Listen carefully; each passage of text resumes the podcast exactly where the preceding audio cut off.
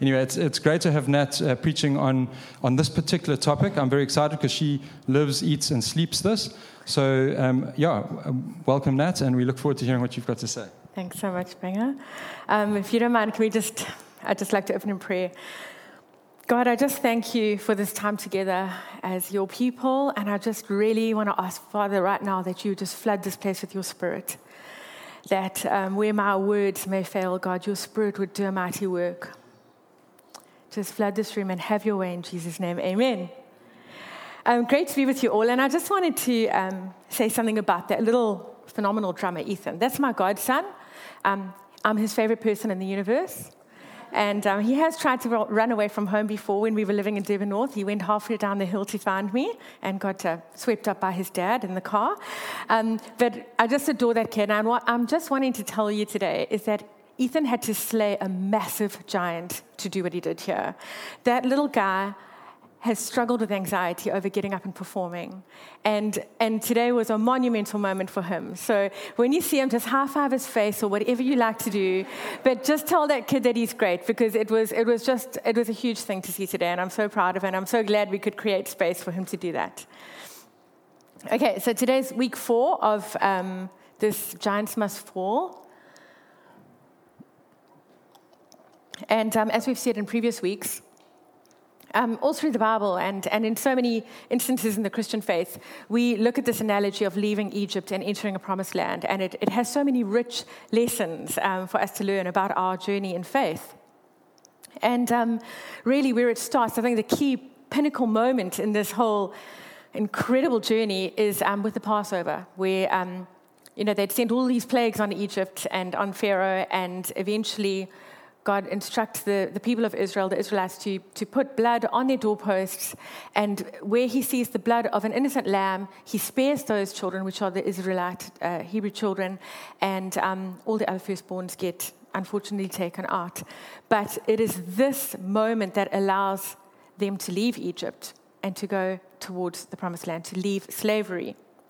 And after that, we see miracle after miracle. We see the parting of the, Red Sea. We see uh, manna from heaven, quail. We see uh, water from the rock. And there are just so many significant things that are faith building for these people. And yet, we see time and time again that they get to a point where they would almost rather go back into Egypt. And this is so much the analogy and the symbolism of our faith journey that even though we have these tastes and experience of freedom, we get to a point where it's so difficult that it's almost tempting to just go back into our Egypt and into our slavery. So um, we, we heard also how um, in the second week how they arrive now at the promised land and they send spies out to go and survey the land. And um, we see something quite powerful happen there. There are 10 spies who go in and come out and give the most ghastly report. And they just say, if we go in there, we all toast because there are these massive giants and we're goners. And then you get two who go in and come out with a completely different report. And what, what we see happening there is that the 10 were comparing the giants to themselves but the two were comparing their giants to God. Okay? And had we been swept up with the 10, we would probably have just wound our way somewhere back to Egypt. But had we been a part of those two, we would have been a part of the, the, the group of people who moved forward into the promised land, slayed the giants, and inherited the promised land. So, today is about tribe, and it's about picking your tribe, choosing your tribe, being in a tribe that will help you to move into the promised land. Now, when I think of tribes, and I think when we all think of tribes, we know that there are common characteristics. There's a language, sometimes a religion, practices, a sense of belonging, and, and typically something that makes it clear that they are different. And I think that um, the word was originally used by groups to describe uh, when the Western explorers bumped into people, they just called them tribes. And um, for me and maybe some of us, when we think of tribe, we have these images of, of bones in the hair and loincloth and drums and um, dancing on a fire and all those kind of things. Um, but that traditional notion has certainly changed over the years. And there are now today modern tribes within society that I think some of us are a part of and some of us can resonate with. Um, so let me explain a little bit. And um, at the risk of sending you over the hills, because some of you may not know this, but I was um, for a brief period of my life involved in the Gothic tribe. And, um, and they have a language, and I'm going to share with you some of their language. Don't worry, not the dark stuff, you're all safe. Um, but one of the things would have been there's no such thing as too much black eyeliner. Um, another hot topic of discussion was how do you get your blacks to match? This is a big thing in the Gothic world. In fact, they invented a washing powder to help with this very problem. Have you seen it? It's like washing powder for blacks, for black colors, right? You see, these are black jeans and this is a black top, but they don't match, do they? This is forbidden in the Gothic world. They must match. It's a big thing. Um, another language thing that was typically thrown around was don't let them see you having fun.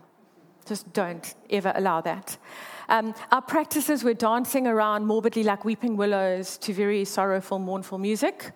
And our sense of belonging was strong. If we bumped into each other in broad daylight, which is un- it's not common to be out in broad daylight, but if we did, no smiles, just a, you know, a nod, a solemn nod.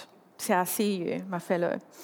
Um, now, in preparing for today, I chatted to a few people um, who uh, are considered to be part of tribes or have been a part of tribes that we see quite commonly today. So um, there's the running tribe, okay? And um, they say things like, oh, hit the wall, and carbo load used to be a thing, and go till you blow. When your legs can't run anymore, run with your heart. And they have these things that they rally themselves along with. Their dress code is disturbing. Um, shorts that are typically shorter than they should be. Um, plasters over there yeah, for very long runs, it's advisable to have plasters in unusual places. Um, they have an affinity for Vaseline and nappy rash cream and early mornings. And they meet very, very early and they're in clubs. Okay, then we get the cyclists. And their language is things like slipstream. They shave their legs and anything else that could interfere with the slipstream. They wear very, very tight clothes, congregate early in the mornings, and typically have coffee after their exercise. Um, and then there's the spearfishers who like to call themselves the spearos. And um, I was literally told that there was nothing I could repeat that they say that is kosher enough to say in church. Okay, the only thing is this what's the viz like? That's the thing, like, what's the viz? Okay, they wear wetsuits that are applied with soapy water at 4.30 in the morning, and they travel in packs of two, at least two. Um, they, they feel that they're a little bit superior to other tribes because they feel that they typically have something to show at the end of their time together. And they'll proudly, maybe smugly say that it's calories out, calories in. You know, they, they have a good vibe going there. If you've been part of a cooking tribe, then our thing is you can never use too much butter. Um, rugby tribe, I play rugby, what's your superpower? Uh, the fishing tribe, you never wish them good luck, you say tight lines right? Okay. Um, the hockey tribe, here's a ghastly bunch. Um, okay, so this, this bunch, sorry if you are one, um, but run around after a little ball bent over with a stick, and they say things like, if he comes from the wrong side, put him in the hospital. this is real. This is real. If you have a child in hockey, please consider taking them out quite soon, because uh, there were many other things that also couldn't be repeated in church that the hockey crowd say. Um, and then there's another tribe that many of us, some of us, have been a part of for many years, a Christian tribe. And we say ridiculous things like, he brought it. And that's referring to the preacher saying something good. Or hashtag blessed. Um, or, oh, we just love doing life together. And we say these ridiculous things that I think to people on the outside, they maybe aren't so appealing. And we think they are, but maybe not.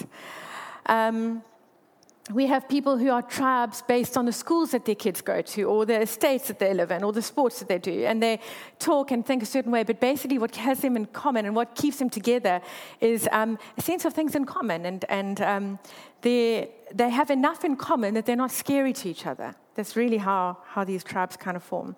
Back in the Bible, in Genesis 49, we hear about the tribes of Israel.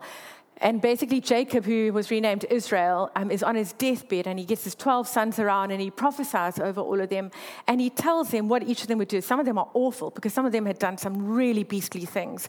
But um, some of them, he, he sets them a destiny and, and he prophesies over what they and their family, their bloodline, their tribe will become. And some of them um, will become, uh, you know, kind of warriors. And some, the, the tribe of Judah are going to become the line that actually Jesus comes from. Some become uh, the tribe of Asher, which means happy, are all into food, and there are still olive groves from the tribe of Asher. And um, so Israel prophesies over these tribes of Israel, and, and so they step into a destiny. So I think what we can say about tribes is that there's always a sense of belonging and there's something that marks a tribe. Um, and they are synonymous with togetherness, unity, and having each other's backs, unless maybe they're cannibals, because they might literally have each other's backs. Um, but yeah, I think when, when looking up on, around tribes, I came across some really cool memes, and I just wanted to share them with you, because I think some of these can make even the most individualistic people kind of be tempted to get stuck into a tribe if they aren't already in one. So, uh, the first is when you find people who not only tolerate your quirks, but celebrate them with glad tidings of me too, be sure to cherish them because those weirdos are your tribe.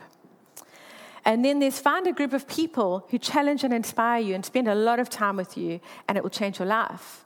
And then this one's very inspiring. It says, Be around the light bringers, the magic makers, the world shifters, the game, the game shakers. They challenge you, break you open, uplift you, and expand you. They don't let you play small with your life. These um, heartbeats are your people, these people are your tribe. Sorry, there was like a font three.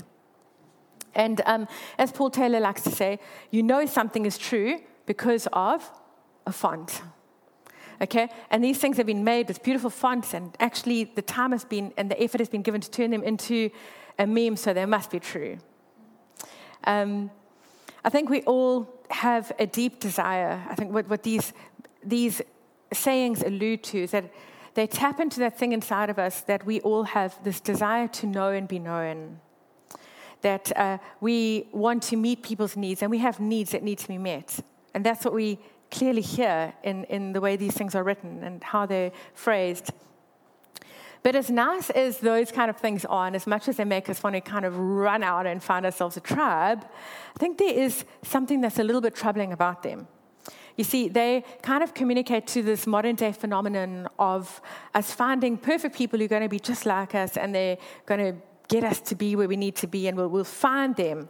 And um, the truth is, um, you might find them and they don't actually like you, or they already have enough friends and don't need you.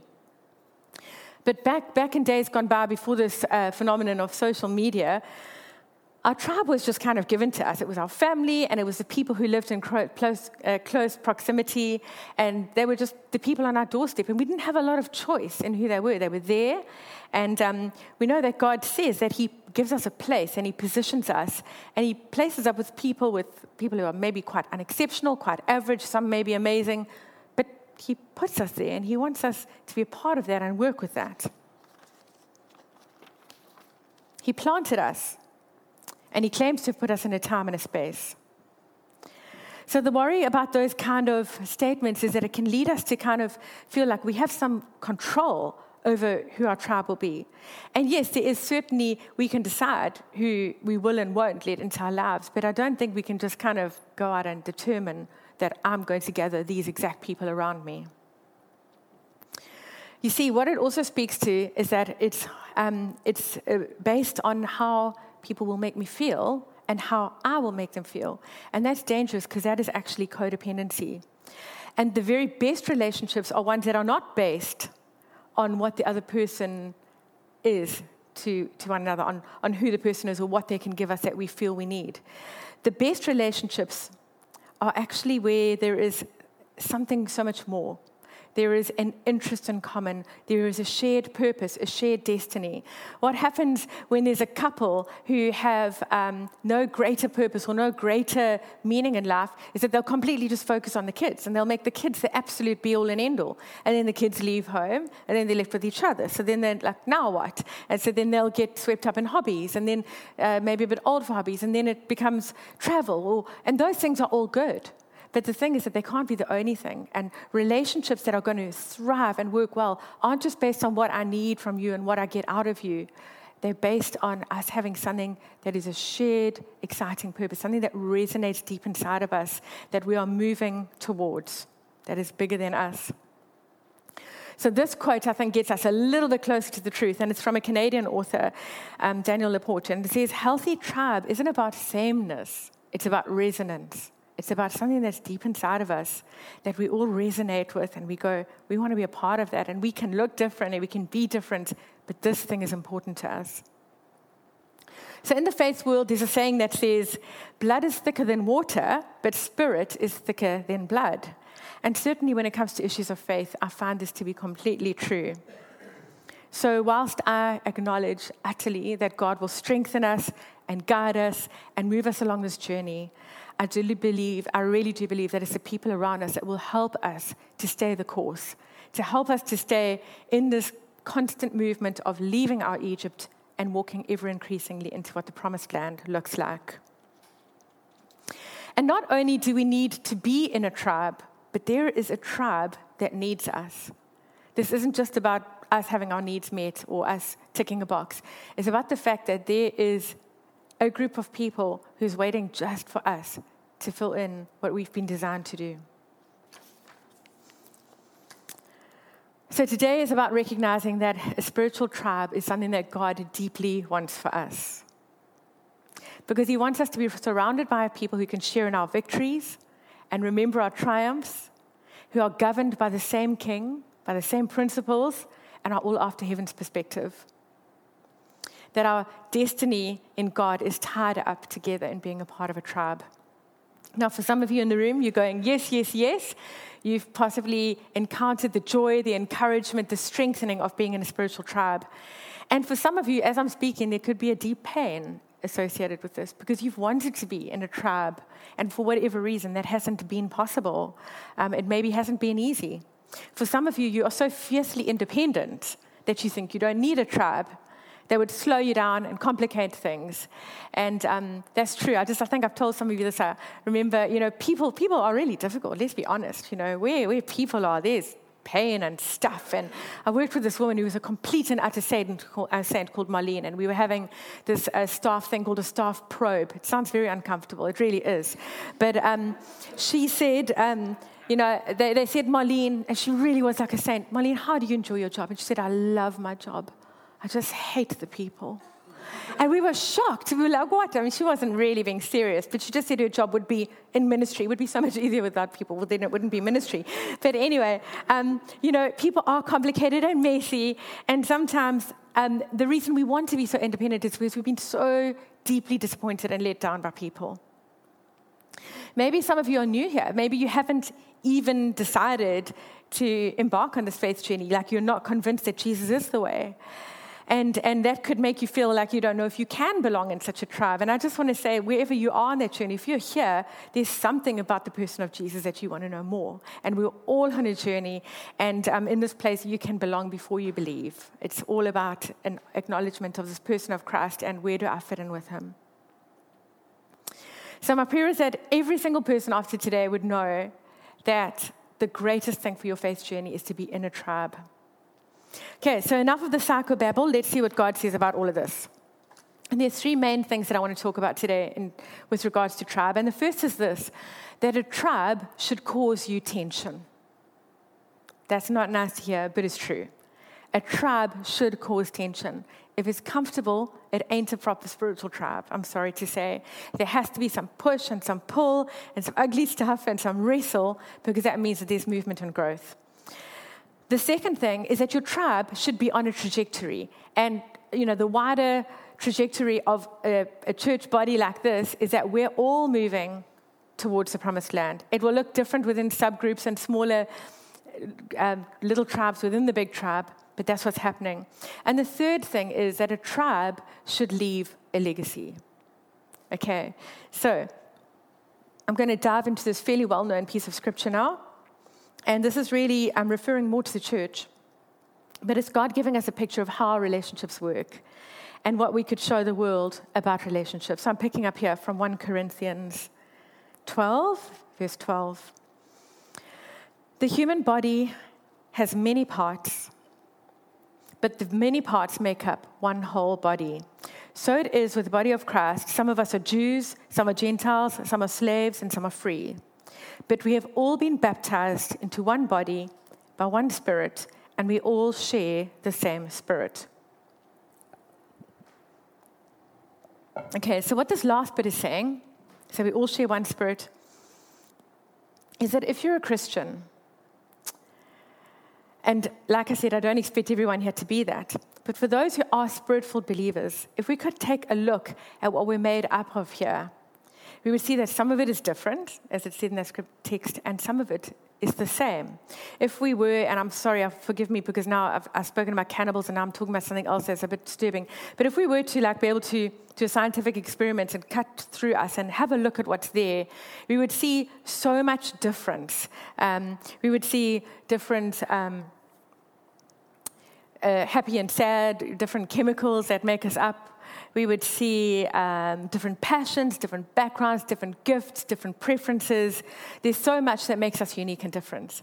But if we were to somehow be able to take a, a look at the spirit inside of us, that is the same. That spirit that puts us together, that spirit that revived us from being dead and lifeless beings, that spirit that resurrected us and that has given us new power is the same. That spirit inside of us is that thing that we got when we left Egypt. The thing that unified the, the, spirit, the, the tribes of Israel was their leaving Egypt. The thing that unites us in spirit today is us leaving slavery. It's stepping into the new thing of God, and the spirit is the same. But the makeup, the chemical makeup, our interests, our passions, our gifts, everything else about us is different, and it's utterly important that it is different.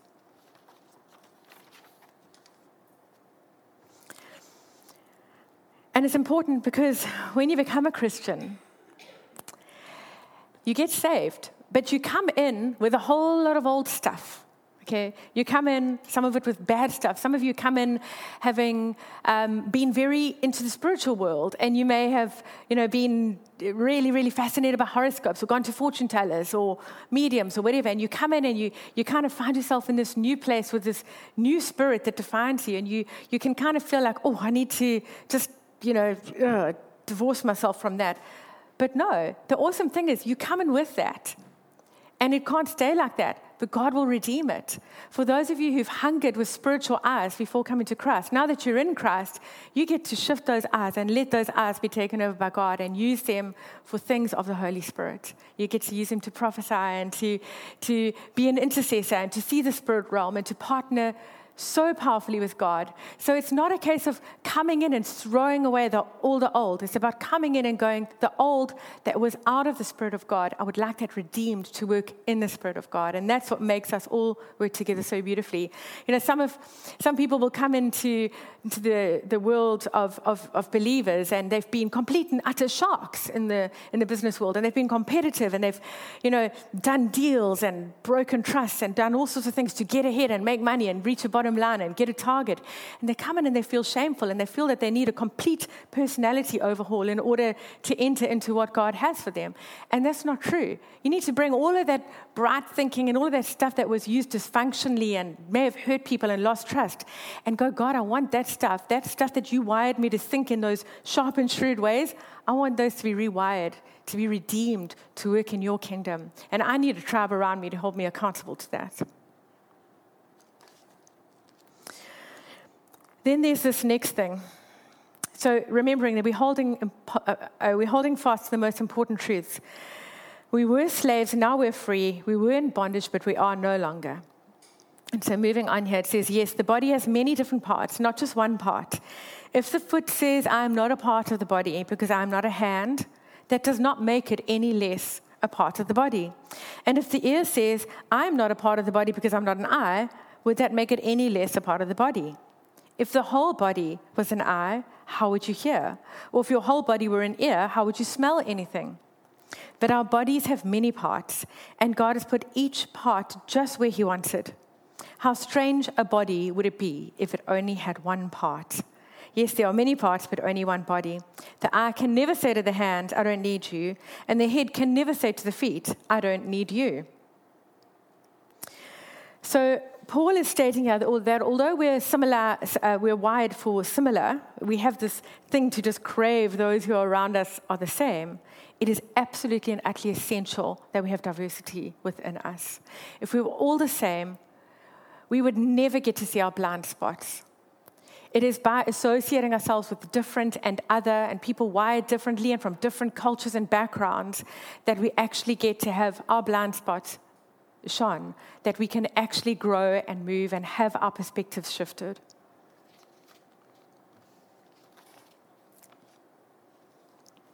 What we can also never do is say to somebody else in the body, I don't need you.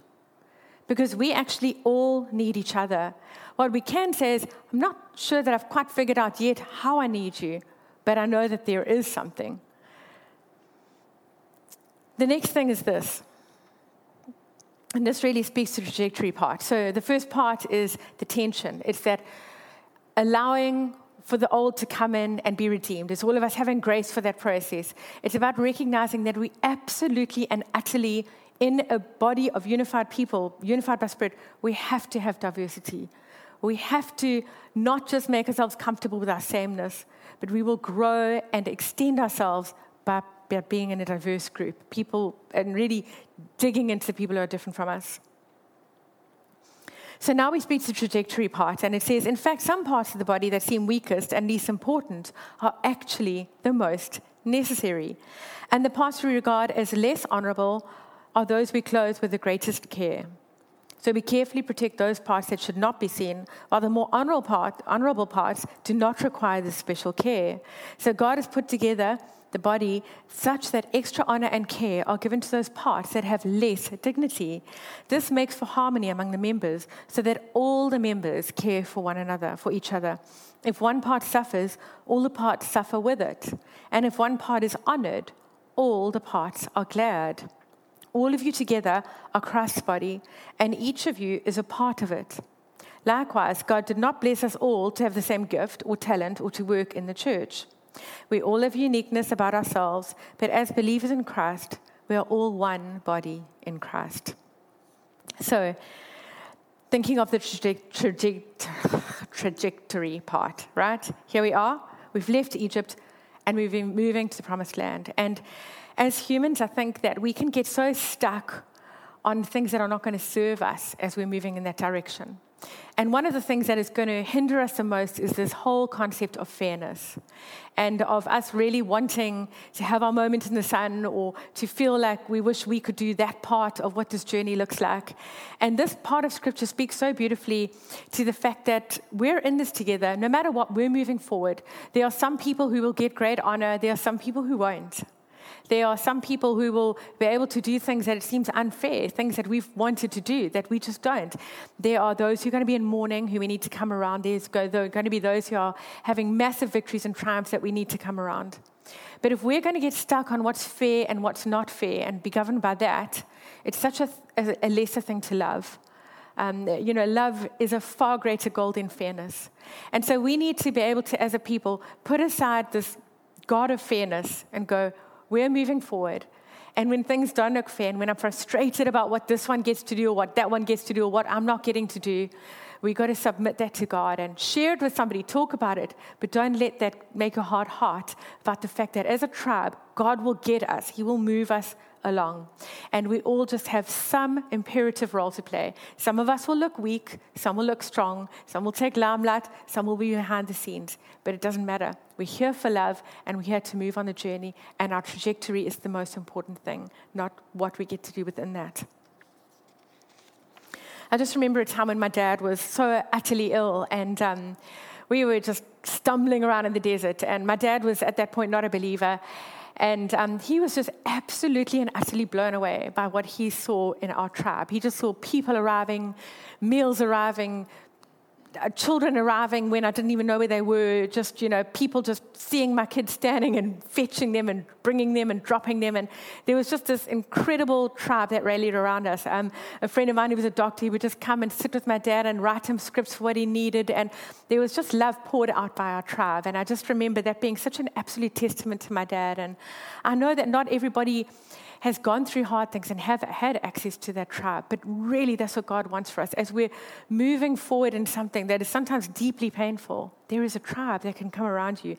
But they're not going to do that if you don't allow them to do that. If you don't be one of those people who puts a line in their sand and says, I want to know and be known. I want to be vulnerable. I want to allow people in. And I want to be there for when people need me. I also have a very good friend who has recently lost a loved one, and um, this woman is such an incredible gift in my life. And it's, it's a woman that I really feel one day God said, This woman is going to be a part of your life. And it was such a significant moment. And um, there's been a, a, time of her, her pain and her stuff that she's been wrestling with, and where I've been trying to care for and love her. I've been so amazed that as she grapples with her tragedy and her loss and everything that's been so hard and where God fits into it all, that she has brought me on such a journey of, of really digging into things and tackling truths and facing some things that I find uncomfortable in her effort to understand and reconcile things over this journey that are so difficult and work out what's our responsibility and what's God's. I have been swept up in a massive uh, growth conversation. And, and that's what I love about Tribe as well, is that we get stuck in there thinking that we're needed, but what we realize is that we need that person so much. And so often the thing that we're going in to address and to help will actually serve us so much more than what we were getting out of it. And there's this beautiful tension within the trajectory of just pitching up and saying, I'm here for this forward motion, and being amazed at how blessed you are. Um, even as you think you're pitching up to serve somebody, you have no idea how much even doing that will serve you. So, the last bit is that it's clear we need a tribe that is going to offer us some tension. It's clear that we need a tribe that is going to be forward moving and continuously going out of Egypt into the promised land. But the last thing it has to have a meaning, it has to have a legacy. There has to be something that is greater than just we're getting together as a bunch of people something that speaks to the unseen, something that speaks to victories that we can't yet see. And I'm going to take us to Hebrews now. And what we see here is this uh, piece of scripture which is speaking to the heroes of our faith, speaking to guys about guys like Abraham and Joseph. And these guys all died believing in something, but not actually seeing the promise in which they had believed. They saw it from a distance, but their faith never, uh, never stopped, it never wavered. So in Hebrews 11, all these died, all these people died, still believing what God had promised them. They did not receive what was promised, but they saw it all from a distance and welcomed it. They agreed that they were foreigners and nomads here on earth. Obviously, people who say such things are looking forward to a country that they can call their own. If they had longed for the country they came from, they could have gone back. But they were looking for a better place, a heavenly homeland. That is why God is not ashamed to be called their God, for he has prepared a city for them. Now, what I want to say is that we can expect much of the promised land on this side of eternity. We really can inherit much of what God wanted for us. But Christianity is not some pie in the sky thing that goes, when we die, we'll get it. There is so much to inherit on this side. But if we're part of a tribe who expect to see it all on the side of eternity, we're going to get hurt. We're going to be deeply disappointed, sorely disappointed. And it is this that can actually lead to people having their faith shipwrecked. So, what we need to get comfortable with is that we will continue to move in that direction and we will see many victories, many triumphs. We will slay many giants. We will never stop moving in that direction. But because we don't get all the happy endings, that will not stop us from continuing to move. There are some happy endings that we won't get to see. As the fathers of our faith, they, they could see it in the prophetic, they knew that it was promised, but they never saw it in their lifetime. Do you think that would have stopped them? No. Can it stop us? No. I'm quite happy to promise in front of you and to hope that you would promise the same that we always keep moving forward, knowing that we will slay giants and have triumphs, but that some of the victories we fight for today, only our children will get to stand on the shoulders of those victories. And that needs to be okay. It needs to be okay that we go, our land will end here, but the people who come ahead, after us will not fight those things we fought. They'll stand in a new position because of what we fought. And they are starting that much closer to a promised land. God is saying, aim at this, trust me. Some of you will inherit it now. Some of you will inherit some of it. Some will inherit a little bit. Some will inherit a lot. Some, none of it. For some of you, just seeing in the prophetic needs to be enough. But together as a tribe, there is an ongoing movement, and all of us will see some of it.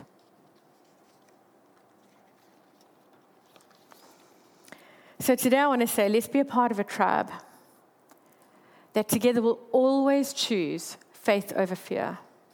Will always choose the promised land over Egypt. As hard as it is and as tough as it is, and we face those things, and it's tempting to just go back to what we knew, we can never go back there. And it is being a part of a community of people united in Holy Spirit that will not allow that to happen. There are people in this room who are healers, yet they might not even see their own healing. There are prophets who might never get to see what God showed them. But we're all here and we're moving forward in faith. If we think of that picture of the body, there are some in this room who are intercessors. I know that some of you are wired to pray and to do warfare in the spiritual realm. And I'd say that you are the eyes of this body. There are some of you are healers, and I think I would say that you are the hearts of this body.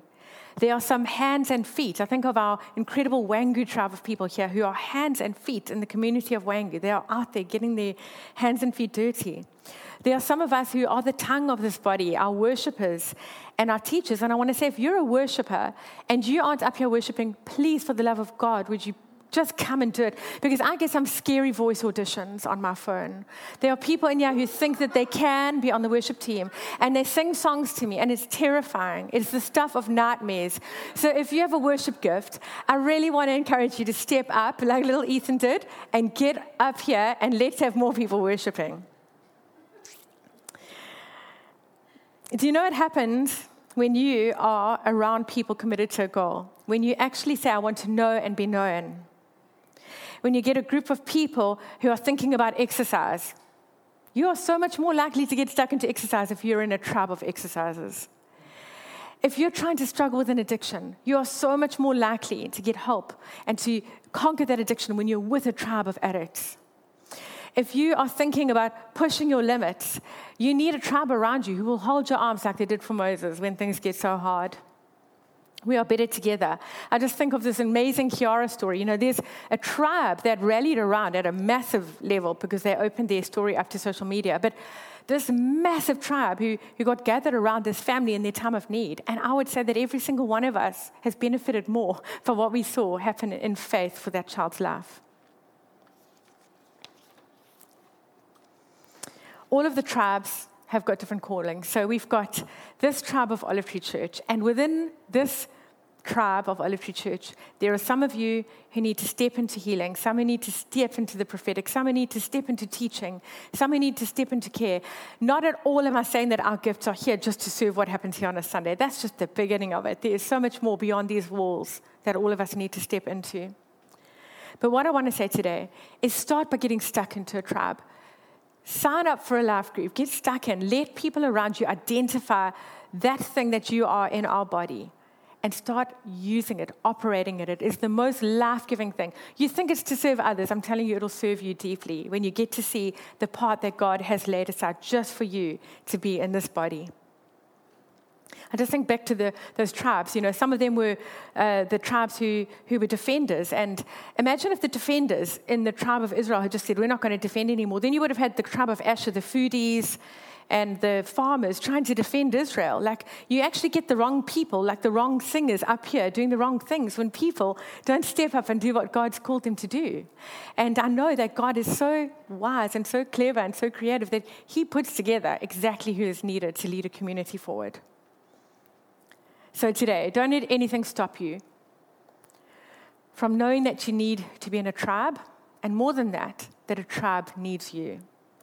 And if you want to stay out of Egypt and continually move towards a promised land, get yourself stuck into a spiritual tribe. Won't you please stand with me as we close in prayer?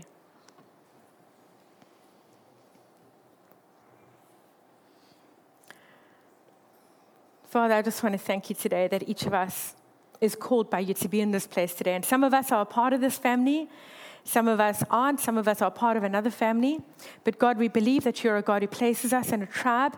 And today we want to just promise to just step more into the tribe that you've placed us in. God, we recognize that there are giants for us to slay and that we will slay them so much better together with all of our gifts coming to the table and serving what needs to be done. God, I just lift up anyone in this room who hasn't made a commitment to you, who hasn't yet um, invited your Holy Spirit and and, and somebody who's just potentially aching to be a part of a spiritual tribe. And if that is you, if you realize today that you want to be a part of this new tribe with, with a new spirit that gives you power for life and godliness, I just ask that you just, just lift your hand and let me know if there's anyone here that would like to take that step out of Egypt and into a promised land. Thank you. Father, today we just know that all of heaven celebrates when one person steps out of Egypt and takes a step, a bold step of faith into the promised land. We know that today all of heaven celebrates that. And as a spirit tribe today, we celebrate that. God, I thank you that you have called us to be a tribe of people who will not shy away from tension that we will allow tension to grow us, to mold us, to show us our blind spots, and ever be moving forward in bold steps. I thank you that you've placed us on a trajectory, God, that you have great things for this community to burst way beyond these walls and what we do on a Sunday into our world and our environment, to have us running hard in our lanes, empowered by your Spirit, God, using our unique gifts and talents. And I thank you, God, that we are a people united not just by our need for each other but God, by our, our cry out to you and the fact that you need us to show heaven in this world. We thank you, God, that we will all see victory. We may not see complete victory on the side of eternity, but God, we will never stop moving forward. And we thank you that people will stand on our victories. And we ask today, God, that you would help us to take steps into your freedom, that we would invite people into your freedom, and that we would do it every day for your glory. In Jesus' name, amen.